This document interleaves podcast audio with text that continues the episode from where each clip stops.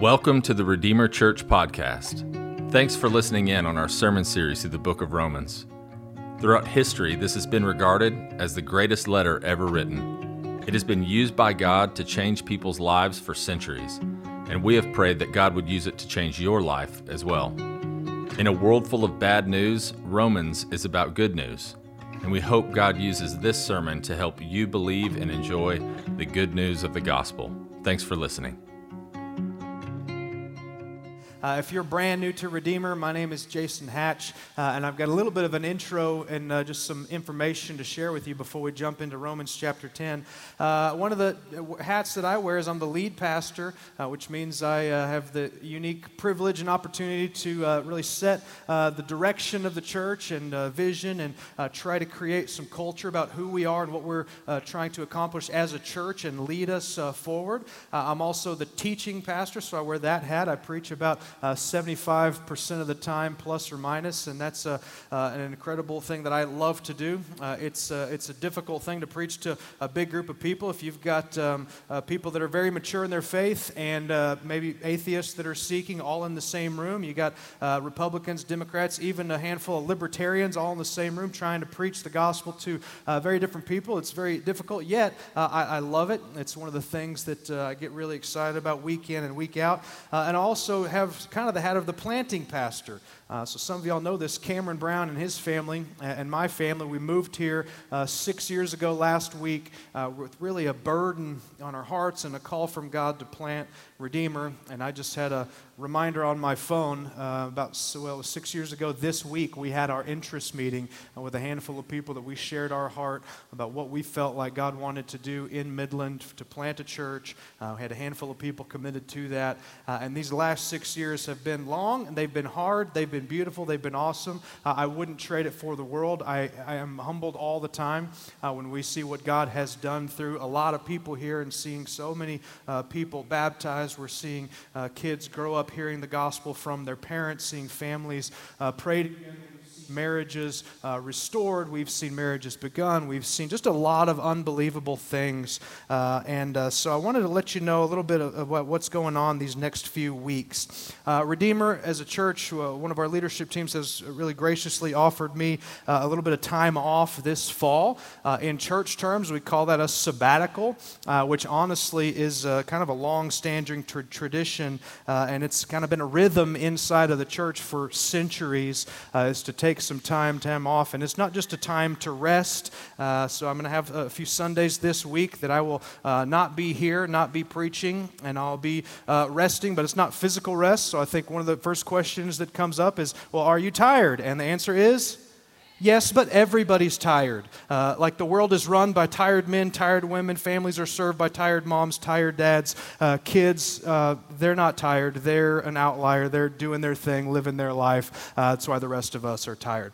Uh, so physically tired, yes, but everybody's tired. I think the question might come up was your job difficult? The answer is yes, everybody's job is difficult. I was at Chick fil A the other day, uh, and uh, this kid was doing his best, working his heart out behind the counter, and this dude was just being mean to him, ungracious, unpatient. And I was looking at that kid, and I thought, man, that's a tough job uh, to do that over and over and over with a smile on your face. Uh, I have uh, been uh, at home with my children by myself multiple times when my wife has gone out of town, and I learned this the hard way. fathers in the room, don't call that babysitting it's just parenting, right?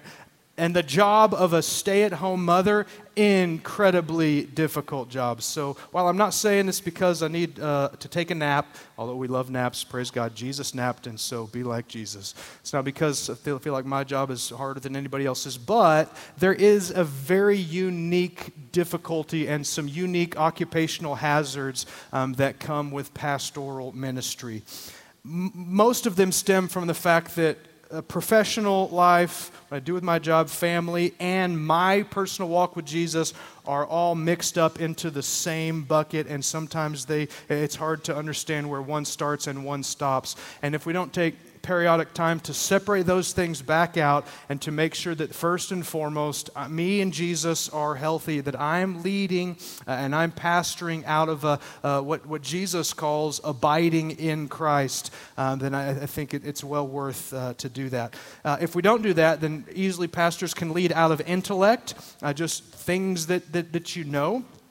Uh, it's easy to lead out of competency, uh, just able to do certain things, able to offer counsel, able to preach, able to uh, organize things, uh, maybe lead from reputation, uh, a track record from the past. And oftentimes you can do that uh, only a certain amount of time until something breaks, until some type of moral failure, or until just burnout. and I don't want to bore you with stats, but uh, roughly one in 10 pastors that commit their lives to serving Jesus in a church will finish uh, and retire being faithful without giving up, quitting. Uh, and, and, these are all stats pre 2020. Um, so, all that to say is, I'm taking some time and I'm super grateful for it. Uh, I feel like it does communicate a lot to me that you uh, care about my spiritual health and know that that has a lot to do with the church. That uh, I get some time with my wife and I get to I have some time with some professional Christian counseling just to uh, unmix all these things up and to make sure that I am leading uh, from a healthy place with me and Jesus. Uh, so, just wanted to let you know that that was coming up. you're going to be in fantastic hands, and so the next few weeks are going to look like this this. Uh, preaching chapter 10 uh, of Romans today. Next week is chapter 11, and then we're going to hit pause on Romans for a while. Uh, we're going to do a, a, long series in the book of Psalms, uh, which I am unbelievably excited about. I'll get a chance to preach the first few of those and uh, come back and preach the last few of those. And then uh, we'll come back after Psalms and have an Advent series uh, working up to uh, celebrate the, the coming of Jesus at Christmas. And then we'll kick off 2022, which is hard to uh, imagine that that is here. Sounds like a futuristic movie. Uh, I have a little leadership and just kind of vision series for 22, and then we'll jump back into Romans chapter 12. Uh, but just to whet your appetite a little bit, I- I'm stoked about the, the Psalm series because Romans is it's awesome. It's theology. It's like this is who God is and what God is doing. Psalms is theology coming through a man that's walking through a lot of difficulties in life. It's very, very uh, guttural. Uh, he's dealing with uh, adversaries. Uh, he's talking about how a Christian deals with uh, depression. How do you walk through very difficult seasons of life? So it is very raw, very real, which uh, is a place where a lot of us are at. Um, so I just wanted to lay that before you, let you know what was coming, and just um, really grateful and, and praying that uh, come back with a just renewed uh, energy, renewed sense of vision for what God uh, wants to accomplish through us. Okay, enough of that. For the last six years, we have been laboring with all of our might, all of our prayers, all of our energy to plant Redeemer and to create a family that is a a gospel centered missional family. How many of you are tired of hearing that? Don't raise your hand because you're going to hear it for the rest of your life as long as I'm here. We're a gospel centered missional family. That's our identity. We're gospel centered. We uh, center everything, our identity and our activity on who Jesus is and what Jesus has done. The gospel is the center point to Redeemer. We're gospel centered. Uh, we're also missional, which means every Christian, by virtue of belonging to God, you also belong to the mission of God. When you become a Christian, uh, God says, Welcome, glad you're here, uh, get to work. Uh, God is on a mission to cover the globe he, he talks about this in the Old Testament as waters cover the sea with the glory of God through the gospel of Jesus Christ. That's the mission that God has for the planet, and He's not going to rest until that's finished. Uh, Revelation, you can look, fast forward into the book, and it says that on, finally, when the mission is accomplished, there will be a throne, one person on the throne, Jesus Christ, and He will be worshiped by somebody from every tribe, every nation, every people, every people group on the planet that will be will bow down and worship and give glory to God through Jesus Christ. That's the mission of God on the planet. And when a person responds to the gospel, not only are they saved from certain things, but they are saved to join God in his mission. We call that mission. Right, where it meets the ground, basically, that means every Christian has a role to play to help God accomplish his mission. Now, we often call this the great co mission. This is after Jesus uh, rose from the dead, he gave this uh, marching order to his disciples. He said, All authority has been given to me, and he just proved that by his resurrection. So therefore, go and make disciples of all nations so that's the mission of God, and that's the co mission that we get brought into. So, what it means that we're a missional church is that we think every Christian has been given uh, the, the Holy Spirit and gifts and passions and relational connections to help live their lives as missionaries to see the mission of God advanced. Are y'all with me? We're gospel centered, we're missional. That means there are no spectators in Christianity, or there should not be. Everybody has a role to play and a part to invest. We're gospel centered, we're missional, and we're family. It's not just an event, it's not where you come and you sit next to strangers and you listen to a talk. It's a family where we love each other, uh, we know each other, we pray for one another, we share one another's burdens, we encourage one another. So we, we've been working hard to, to, to build a church that's a gospel centered, missional family. Okay, so this far up through the book of Romans has been a lot of gospel. I just want us to know and to live and to breathe and to understand what the gospel is. So, Romans 1 through 9, Paul's just hammering out this is the gospel.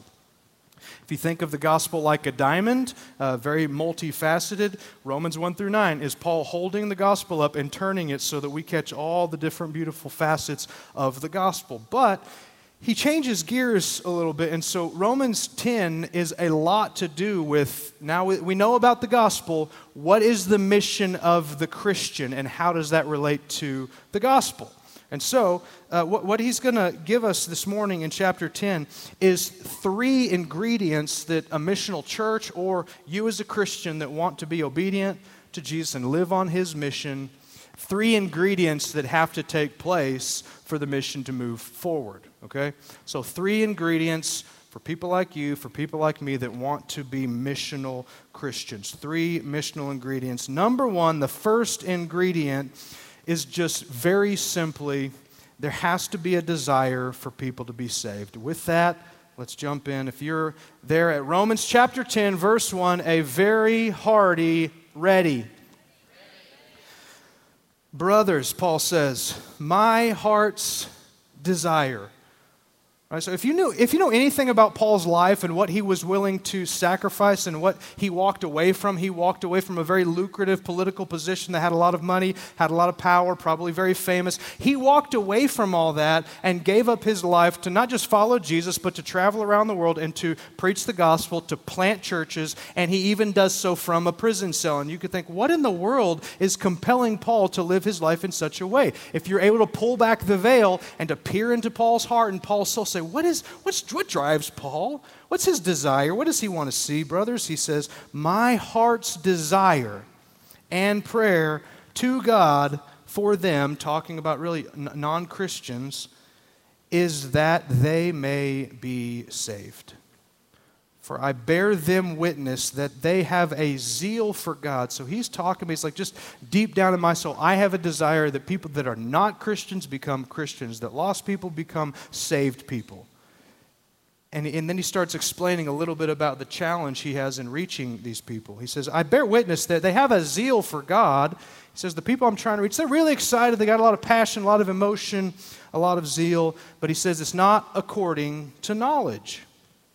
For being ignorant of the righteousness of God and seeking to establish their own, they did not submit to God's righteousness. For Christ is the end of the law for righteousness to everyone who believes. Paul had a, an urgency in his soul for the mission of God that lost people would meet Jesus. And I think one of the questions you know we have to ask is where in the world did that come from? And you're going to see uh, in just a minute that that's that's the heart of God. The heart of God is to ex- explain the gospel to people and desire that people would become Christians. And so He transferred that to Paul. So that was only Paul's heart because it was God's heart. So my just very very honest question to lay before you, if you're a Christian, is how are you doing with that? if you were to grade yourself, uh, just your, the level of passion that you have to see lost people become Christians, how are you doing? Because that's ingredient number one. N- not much else happens unless we, we, we get this burning desire that's so strong it will change our schedules, our spending habits. It will, it will change some things in our life if we have this desire for people to be saved. That's ingredient number one. And Paul says that passion is not enough to save you, right? Zeal is not enough to save someone. So if you have that desire, you have that passion, you have to know the people that you're wanting to reach, they might even be excited and passionate and zealous about God, but they have to have certain knowledge, right? Um, I, have got. Uh, three kids. Most of you know this. Uh, my youngest one, uh, Hudson, he is a very zealous person. No matter what he does, he is full of zeal. He's just excited about life. He's passionate. He can be very emotional. And uh, when he's passionate about something and zealous about something, uh, he doesn't really think too much about uh, reality uh, or facts or what might be true. Uh, the other day, he used the trampoline to get up on top of the porch in front of the house. And he had his PJ Mask cape on and he was he was so into PJ Masks and into superheroes um, that he was very zealous about the idea that he could fly. And as a loving father, I felt compelled to try to balance his zeal out with knowledge, right? Because gravity doesn't care how Hudson feels. Just doesn't. Like how hard the ground is when he hits it. It just doesn't care how zealous uh, Hudson is. The zealousness, the zeal has to be uh, connected with knowledge. And so there's like a big undercurrent in our culture uh, where you know, I would kind of label this as a hyper charismatic movement that uh, is unfamiliar with the tenets of the gospel and the truth, but really excited, really zealous. And Paul is saying, listen, if you have a, a zeal and a desire for people to be saved, you have to know that just them being excited and emotional, it's not enough. They need correct information. And the reason this is very timely for us is because what Paul is concerned about, zeal without knowledge, is what our culture celebrates at least in my estimation, this kind of began with Oprah. I, I remember many years ago, Oprah kind of began this, uh, th- this talk, and it's caught on in our culture that, you know, it really doesn't matter what you believe about God or what religion you are, as long as you're passionate, as long as you're genuine, as long as you're zealous. And Paul would argue that is not true. It's not enough to be zealous, it's not enough to be emotional, it's not enough to be really excited and passionate. It, that has to be correlated with the truth of the. That leads us to this very basic fact that Paul's getting at is that if you have a, zeal and a desire for people to become Christians, zeal without knowledge is not enough. People need Jesus, they need some knowledge about Jesus. Verse uh, 5, Romans 10, verse 5 he talks about precisely that if, if we have a zeal and it's like kind of desire to do something and to connect with God, there's only two options. There's option A that has to do with trying to work our way to God with our good works, that's uh, righteousness based on self, or option B, Jesus, if Jesus gets our righteousness for us and gifts us to us. He says, For Moses writes about the righteousness that's based on the law. That's option A. That the person who does the commandments shall live by them. Th- this is what I think Paul is saying. He's saying, I, I, I, don't, I want people to meet Jesus. I want them to be saved. I'm passionate. I'm excited about that. And I know zeal without knowledge is not enough. And zeal without knowledge is going to produce what he's saying. He's going to produce people that are trying to work with their own righteousness up to God, which explains every person's natural tendency and every religion's predisposition to try to work up to God. So without somebody coming and telling them there's another way to get to God, the only way that people choose is trying to work their way towards God. And Paul says if you're going to choose that, the righteousness based on the law, he says you got to live by. You got to be perfect. You got to you got to be absolutely sinless, righteous, holy, perfect. So if you choose option A, which is everyone don't, don't, don't underestimate this. It's everyone in Midland until they hear the knowledge of the gospel. Their zeal will produce uh, in them trying to earn God's favor. Verse 6 But the righteousness based on faith, which is Jesus, that's Paul's uh, whole book is about that. But the righteousness based on faith says, Do not say in your heart, Who will ascend into heaven? That is to bring Christ down or who will descend into the abyss, that is to bring Christ up from the dead. But what does it say? The word is near you in your mouth, in your heart. That is the word of faith that we proclaim. Paul says in 1 Timothy chapter 2 verses 3 through 5 he says this he's talking about uh, some things he's explained to young timothy and he says this is good and it's pleasing in the sight of god our savior and then he has a little parenthetical description of god he says who desires all people to be saved how many of y'all were here for the last two weeks romans chapter 9 it's a toughie. Praise God. Glad you came back. Paul believed in the sovereignty of God, and he also believed in God's desire to see everybody saved. That's the heart of God. Like the heart of God as he looks down, he's like, oh, I want them all to be saved. That's why that's Paul's heartbeat. Brothers, my heart's desire and a prayer to God is that they will be saved. So just a very basic question. How you doing? Do you share God's heart for the lost people around you? Is there any burden in your heart to see somebody become a Christian? That's ingredient number one to be a missional Christian, missional person, missional church is a, just a, simply a desire. Like, it breaks my heart that people don't know who Jesus is. It breaks my heart that people haven't experienced the type of joy and the type of love and the type of freedom and the type of purpose that I've been given in Christ. Like uh, you just kind of like uh, the Old Testament says, I've tasted and seen that the Lord is good, and you want other people to taste as well. That's ingredient number one a desire for people to become Christians. That's God's desire. It should be ours as well. Second ingredient, okay, so that, that's the first thing, and just that happening is not enough to move God's mission forward. But it's one of the ingredients. Number two, a Christian has to have a desire that a non Christian becomes a Christian, right? Ingredient number two is a, a non Christian, a person has to have a personal response to the message of the gospel. Okay, this is the how. I desire that my cousin, my coworker, my neighbor, I want them to be a Christian. That's ingredient number one. Number two is they have to personally respond to the gospel message. Verse 9, this is how Paul phrases it. He says, But if, and that if is a conditional word, it's a conditional statement saying it's an if then statement, if you remember those from school. If this happens, then this will happen. If this doesn't happen, then this will not happen. He says, Because if you confess with your mouth that Jesus is Lord and believe in your heart that God raised him from the dead, you will be saved. If you confess with your mouth, if you believe in your heart, you will be saved. For with the heart one believes and is justified. And with the mouth one confesses and is saved. For the scripture says, Everyone who believes in him will not be put to shame. For there is no distinction between Jew and Greek. That means everybody comes in the same way. There's only one way. It's through Jesus, and it's through a personal response to Jesus. Jew and Greek have to have the same response.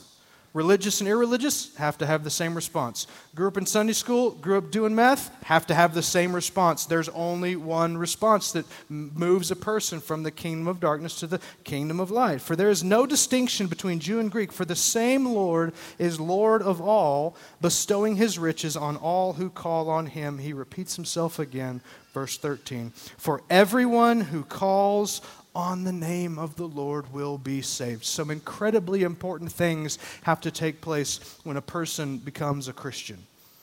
The, the first is a confession. Right? Confession, at very basic root meaning of that word, is to confess or to agree with. Uh, somebody has to agree with God in order to become a Christian. I have to agree with God about what He says about sinners, have to agree with God that He says we're in need of a Savior, have to agree with God that He sent Jesus to be a Savior, we have to agree with God about uh, repentance, about grace, about faith.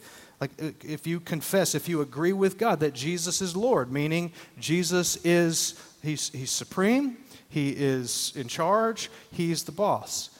Confession, a lot of other times in the Bible, that same idea, Paul will use the word repentance. It's the same idea. There has to be this acknowledging that we need to be saved and turning and believing and trusting and confessing with what God has said about it. Number two, he says to believe in your heart. Another word for belief is obviously faith. So, confession and belief is the same response as repentance and faith that is almost always used. So, in order for someone to become a Christian, they have to confess and believe, put their faith in Jesus and believe. It says very precisely that God raised him from the dead. You need to know that at the basis of, of Christianity, at the very basis of what we believe, is the resurrection of Jesus. That, that's the basis for the hope that we have. That's the basis that we have that Jesus isn't a liar, that what he said was actually true. What he promised to people that put their faith in him, he could actually perform on his promise because he rose from the dead, that God actually is powerful, that he actually does love us. That's the basis of everything we believe. If that falls, everything crumbles, right? So to, to, to believe that God raised Jesus from the dead. And then he says in verse 13, to call on the name of the Lord. And I think sometimes there's a temptation to spend more time thinking about maybe the terms or the phrases. What does it mean to, to confess? What does it mean to believe? What does it mean to call on the name of the Lord? But interestingly, the most important thing is that the object of all three of those things is Jesus. We can talk about confession all day. What does it mean to confess? Well, it, means to agree with, but it means to confess to about Jesus. Confess with your mouth that Jesus is Lord. The object of our confession is Jesus. And believe what? Believe that God raised Jesus from the dead. The object of our belief is Jesus. And it's what about calling? Who do I call out to? And it says, Whoever calls on the name of the Lord, that's Jesus, will be saved. So Jesus is the epicenter of the gospel. Our response is not to an idea, it's to a person named Jesus. And sometimes, especially if you're, if you're new to church, if you're new to Christianity, if you're just kind of searching, you've got a few things in your heart that are not seem to be lining up and you think there's something else, a lot of times you don't have necessarily the maybe the theological vocabulary. You, don't, you, you feel like you don't know what you're supposed to say. And so that's what that's what that means. It means to call out. It's like, I don't even know what to say. Ah, God, I need you. Jesus, save me. Do something. I need your help. Intervene. That's the idea behind this call upon the name of the Lord. It's like, yeah, he, he hears and he understands the cry of our hearts. So call on the name of the Lord. And what happens? If you confess, if you believe, if you call, you will be what? A little louder. Saved. Saved. That is a monster theme in the Bible that God saves people. Saves them from what? Well, it's, it's clear in the Bible that without Jesus, we're in some real danger. We're in some real danger. And when you respond personally to the gospel, ingredient number two, you're saved. Saved from what? Uh, saved from our sin. Uh, there's penalties for our sin, and if n- nothing happens, that's, that's bad news. And so, responding to the gospel, He saves us from the penalty of our sin. He saves us in many ways from the power of Satan. Satan has rule and dominion over those that don't belong to Jesus. And Jesus says, if you're saved, you've been transferred out of the kingdom of darkness, that's Satan, that's the bad guys, into the kingdom of the Son that he loves. That's the good guys. It's like Satan's power over your life has been removed. Spiritual demonic forces don't have the same power over you that they did before you were saved from them saved from sin, saved from Satan. Uh, how many of you know that we, we need often to be saved from ourselves? I could, I could write a book on this. You know, if I'm just left to my own thoughts and my own devices, then I'm going to really cause some problems in my life. Jesus intervenes and he saves all of us in, in one way or another from ourselves. What is one of the things that parents do for kids? Save them from themselves right? You're there to say, I know you think that's a good idea, it's just not. Do the opposite. like they wake up, they're just going to have sugar for breakfast, have a nice little chase it down with a milkshake, and then go run around uh, in their underwear and play in traffic. You're like, I know that sounds good to you. It's not. I need to save you from yourself. There's a way in which the Bible says there's a way that seems right to a man, but in the end leads to death. And Jesus comes in and he rescues us from ourselves, from this path of, of despair, of greed, whatever it might be. He saves us from sin, from Satan, from ourselves, and he also not just saves us from things, but he saves us to things. Mainly, he saves us not just from sin and Satan, he saves us to Jesus, to a relationship with God through Christ that produces joy? like, it's one thing to, to not have to deal with the consequences of sin. It's another thing to have a relationship with Jesus that produces joy and love and peace and purpose in your life. He saves us to those things. And he says, Everyone who calls on the name of the Lord will be saved. Ingredient number one some Christians have to care, have to have a desire in our heart for people to be saved. Ingredient number two people that are not Christians have to respond personally to the gospel message by confessing to, to, to Jesus and believing in Jesus. But just those two aren't enough for the mission of God to move forward. Because the, the question that's just hit Paul right in the face is like, there's still a massive disconnect. He's like, how are they going to do that if they've never heard the gospel? So, ingredient number three, and this is where I want to get down to really a, a challenge for you if you're a Christian, an encouragement, a prayer for God to stir us up because this is the third ingredient to living on mission. There has to be a person, or more precisely, a Christian, willing to share the gospel. This is how he phrases it. Verse 14. Paul says, How then will they call on him? He's like, they, they have to call on the name of the Lord and they'll be saved. He's like, but how are they going to do that? How are they going to call on him in whom they have not believed? And how are they going to believe in him whom they have never heard? And how are they to hear without someone preaching? And how are they to preach unless they are sent? As it is written, he quotes Isaiah, How beautiful are the feet of those who preach the good news. But they have not all obeyed the gospel, for Isaiah says, Lord, who has believed what he has heard from us? And so faith, what is absolutely necessary for someone to be saved faith. Faith comes by hearing, and hearing the word of Christ. He keeps going, verse 18. But I ask, have they not heard? Indeed, they have, for the voice has gone out to all the earth, and their words to the ends of the world. But I ask, did Israel not understand? First, Moses said, I will make you jealous of those who are not a nation. With a foolish nation, I will make you angry. Then Isaiah is so bold as to say, I have been found by those who did not seek me. I have shown myself to those who did not ask for me. But of Israel, he says, All day long I have held out my hands to a disobedient and a contrary people. I want to zero in on those really verses 14 through verse 17 about the link between a desire to see people saved and those people responding and becoming Christians. The missing link in the chain is a Christian that is willing to share the gospel. How will they respond? And I think most of us have a have probably an inflated view of what non-Christians around us believe or what they think. Because I think a lot of us maybe we don't ever share the gospel, maybe don't invite someone to church because we think, well, they, they probably have been exposed to the gospel enough. I mean, surely they know that Jesus died for them and they need to confess their sins and they believe in grace and faith. I'm just here to tell you, they don't.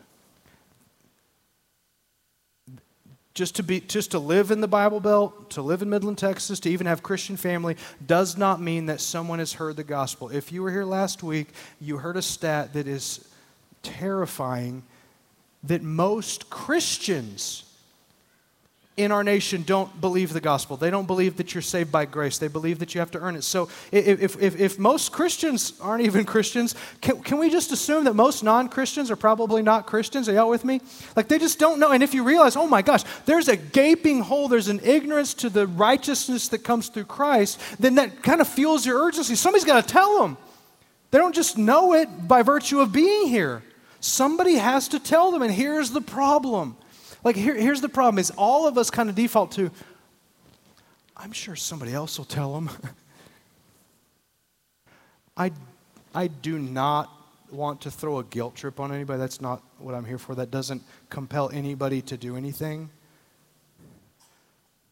But can we just have a little honest conversation? The church in the West is not doing well on this. The stats say less than 5% of Christians have ever shared, have ever done the main thing that we're called and designed by God to do. I've got five because I wanted to bring this down to very, very practical things. You might say, man, I love that. I, I, I, do. I have a burden and a desire to see people become Christians. And I know the only way they're going to be a Christian is that they respond to the gospel. Then the third ingredient is, okay, somebody's got to tell them. And you're like, you know, that somebody needs to be me. I'm going to do it because I love God. I believe in what He does in people's lives. I believe in His glory that it needs to cover the earth, and He's been invited me into this co mission with Him. I want to bring it down to just some very, very practical ways that you do that. Very, very practical ways that you make sure someone has heard the gospel. You connect those two dots. But before I have the five points, I have a, so I have one, two, three, four, five. I have point A, all right? So it doesn't really count in my list, but this is important to know. I get asked this question a lot when, when people are talking about the Holy Spirit and the gifts of the Holy Spirit. And people ask, like, if you're truly filled with the Spirit, what, what do you do? What is the mark? How do we know? Do we perform miracles? Do we raise someone from the dead? Do we speak in tongues? And I've read the book of Acts. Uh, it, it's crazy. There's some crazy things that happened when the Holy Spirit filled up God's people. And I began the other day, Acts chapter 1, read through the book of Acts to chapter 28, trying to find out what is the main thing that happened when Christians were, were filled with the Holy Spirit. Do you know what it is? They spoke the word of God with boldness. There's a lot of things that happened. Most predominant one was that Christians were filled with the Holy Spirit. They said, You know what? God's got a mission on the planet and He wants to involve me, and I'm going to go and I'm going to be bold and I'm going to share with someone because they don't know. The number one thing that we're supposed to do. What an incredible opportunity.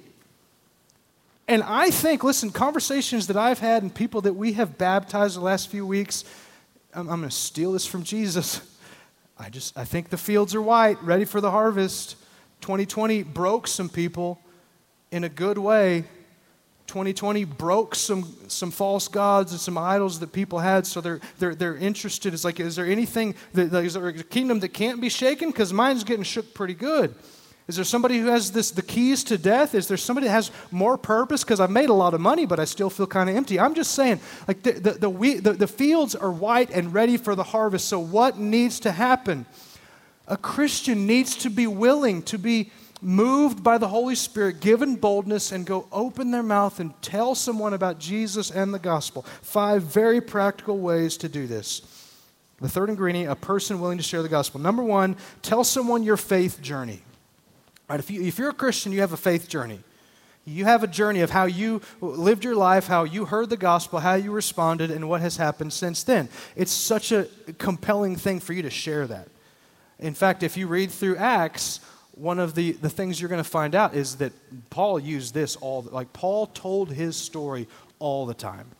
Most of the time when he showed up, he didn't start by unpacking the Old Testament. He started with his personal story. He's like, listen, guys, I was doing my thing, riding my horse, persecuting some Christians.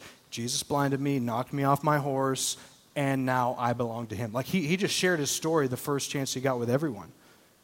And some of you are thinking, like, oh, that's kind of a crazy story. Mine's not that crazy. Some of you are like, my story is I was six years old and uh, went to vacation Bible school, and they said John 3.16, and I believed it.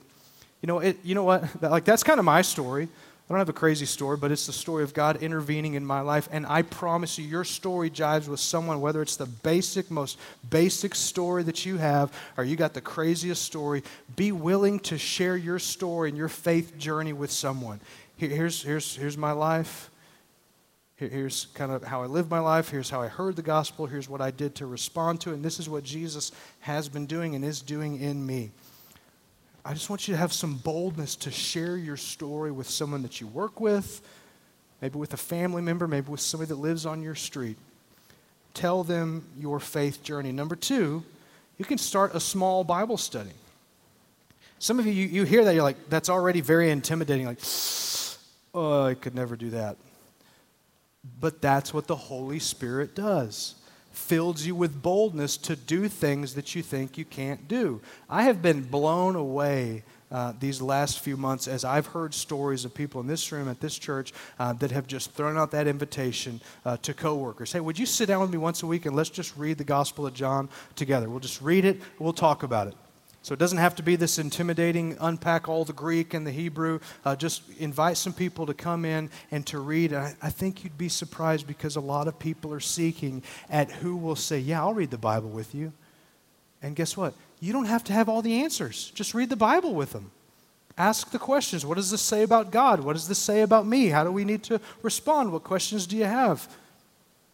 It's okay to say, I don't know, and then go find an answer and come back. But uh, c- consider starting a Bible study with someone that's not a Christian. Number three, to just very simply share the gospel, to talk about Jesus, to, to explain what grace is, explain what faith is, explain what sin is, what repentance is, to just boldly share the gospel. And those of you who have the spiritual gift of evangelism, uh, that's what you love and you're gifted at and you're uh, effective in is just sharing the gospel. But every Christian, if listen, if you know enough to be saved, you know enough to share the gospel. Amen? I'm going to need a little more help. If you know enough to be a Christian, you know enough to share the gospel. If you know enough about what God's done in your life, you can share it with someone else. I just want to kind of remove that uh, off the table of excuses. Like, I just don't know enough. No, you do. That's the voice of Satan. That's the voice of a demon. That's the enemy saying you don't know enough. You do. You don't have to have memorized the Romans road. You don't have to have memorized all the verses. Just tell, listen, ah, Jesus is the Savior. We're sinners. He said, if you uh, repent of your sin, believe in Him, call upon the name of the Lord, you'll be saved. Boom, done. If you know enough to be a Christian, you know enough to share the gospel. Number four, invite someone to church. This is so easy. This is so easy. And uh, honestly, I used to think this one was a cop out um, because mainly I am uh, an extrovert and I love talking to people. And, you know, I kind of probably default more towards evangelism and some of my giftings. And so I thought, well, it's just kind of a cop out to just not share the gospel. Somebody start a Bible study, just invite them to church. Um, just so you know, I've totally flipped on that. I think inviting someone to church is one of the most powerful things that you can do because what you get is not just information transfer where they hear the gospel, but they get to see the entire church body functioning and all the gifts that are present. They get to see people praying for one another. That's compelling. They get to see people that hopefully believe in the gospel enough to be singing and responding.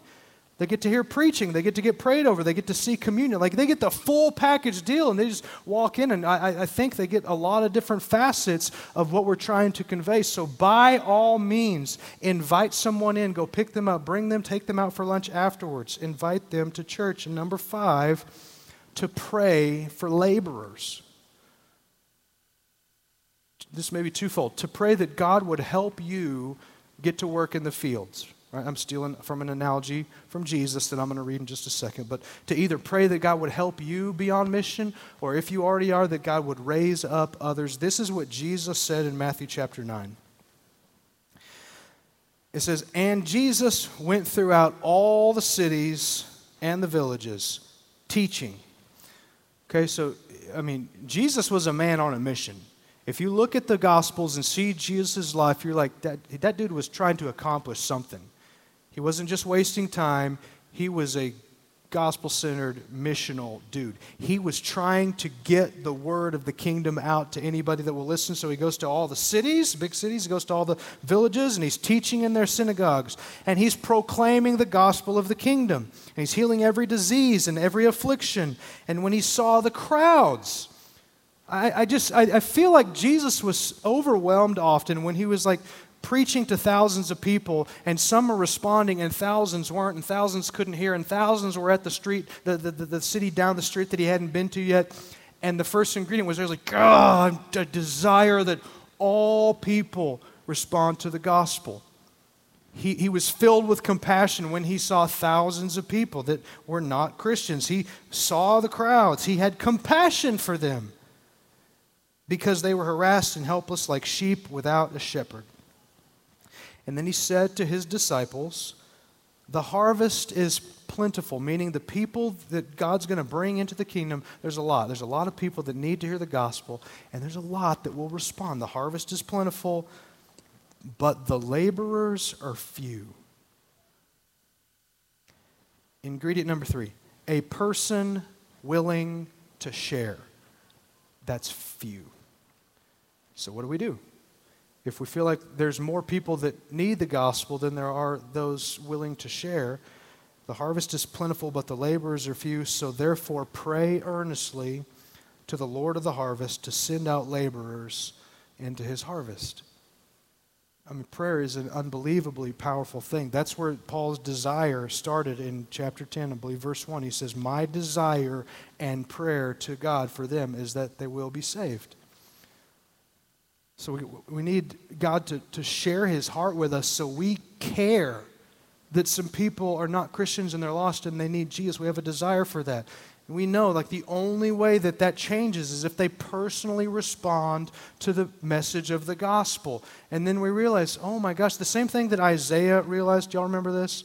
It's in Isaiah chapter 6. Uh, God's explaining a lot of things, and then Isaiah just shows up. He raises his hand. He says, Here am I, send me. That's what we need. We need people that are willing to be used in God's story to live their lives on mission with God for the glory of Christ in our world and more precisely in our city, in your companies, in your families, in your neighborhoods. I want to be a gospel centered missional family. So I want to encourage you to tell your faith journey. Consider starting a small Bible study. Share the gospel with someone. Invite someone to church and pray. And we're going to spend some time this morning praying that God would raise up more and more people, more and more laborers to go out into the fields because the fields are white, ready for the harvest. Amen? Get you to bow your head, to close your eyes, and let's pray towards that end together. God, first of all, Father, I just want to say thank you um, for the blessings in my life and in this church and for all the things that you've done for us. God, for wiping our guilt away, for dealing with anxiety, for giving us uh, peace in Christ and teaching us what true love means and giving us purpose. And Father, I just pray that you would cause all of the gratitude for what you've done for us to spill over so that we want other people to experience the same thing. Father, you're the only one that can stir up a desire in us to see that. So I pray that your Spirit would cause us to long for more people to become Christians and to worship you because you are the only one that's worthy of their lives and their worship. And we know that the only way that they belong to you and are Christians and are forgiven is if they respond to the gospel. So give us a desperation to get the word to them. God, this has been the message of the church throughout the centuries. So I pray that God, for Redeemer and for our, our time in the race, that for this season that we have the baton and the reel, that we're faithful, not just to hold on to the gospel, but to, to share it well. God, I pray that you would give words where there's uh, maybe no understanding, that you would give courage where some people are, are timid, God, I pray that a lot of people would come to faith and know Jesus because of your missionaries that are living in this city and that are sitting in this room. We pray that your Spirit would fill us up and send us out. We love you and we thank you. We need you and we praise you. I pray this in Jesus' name. Amen. Thank you for joining us today on this podcast. We would love for you to join us at one of our in person services as well. For more information or to support our ministry, please visit RedeemerMidland.org.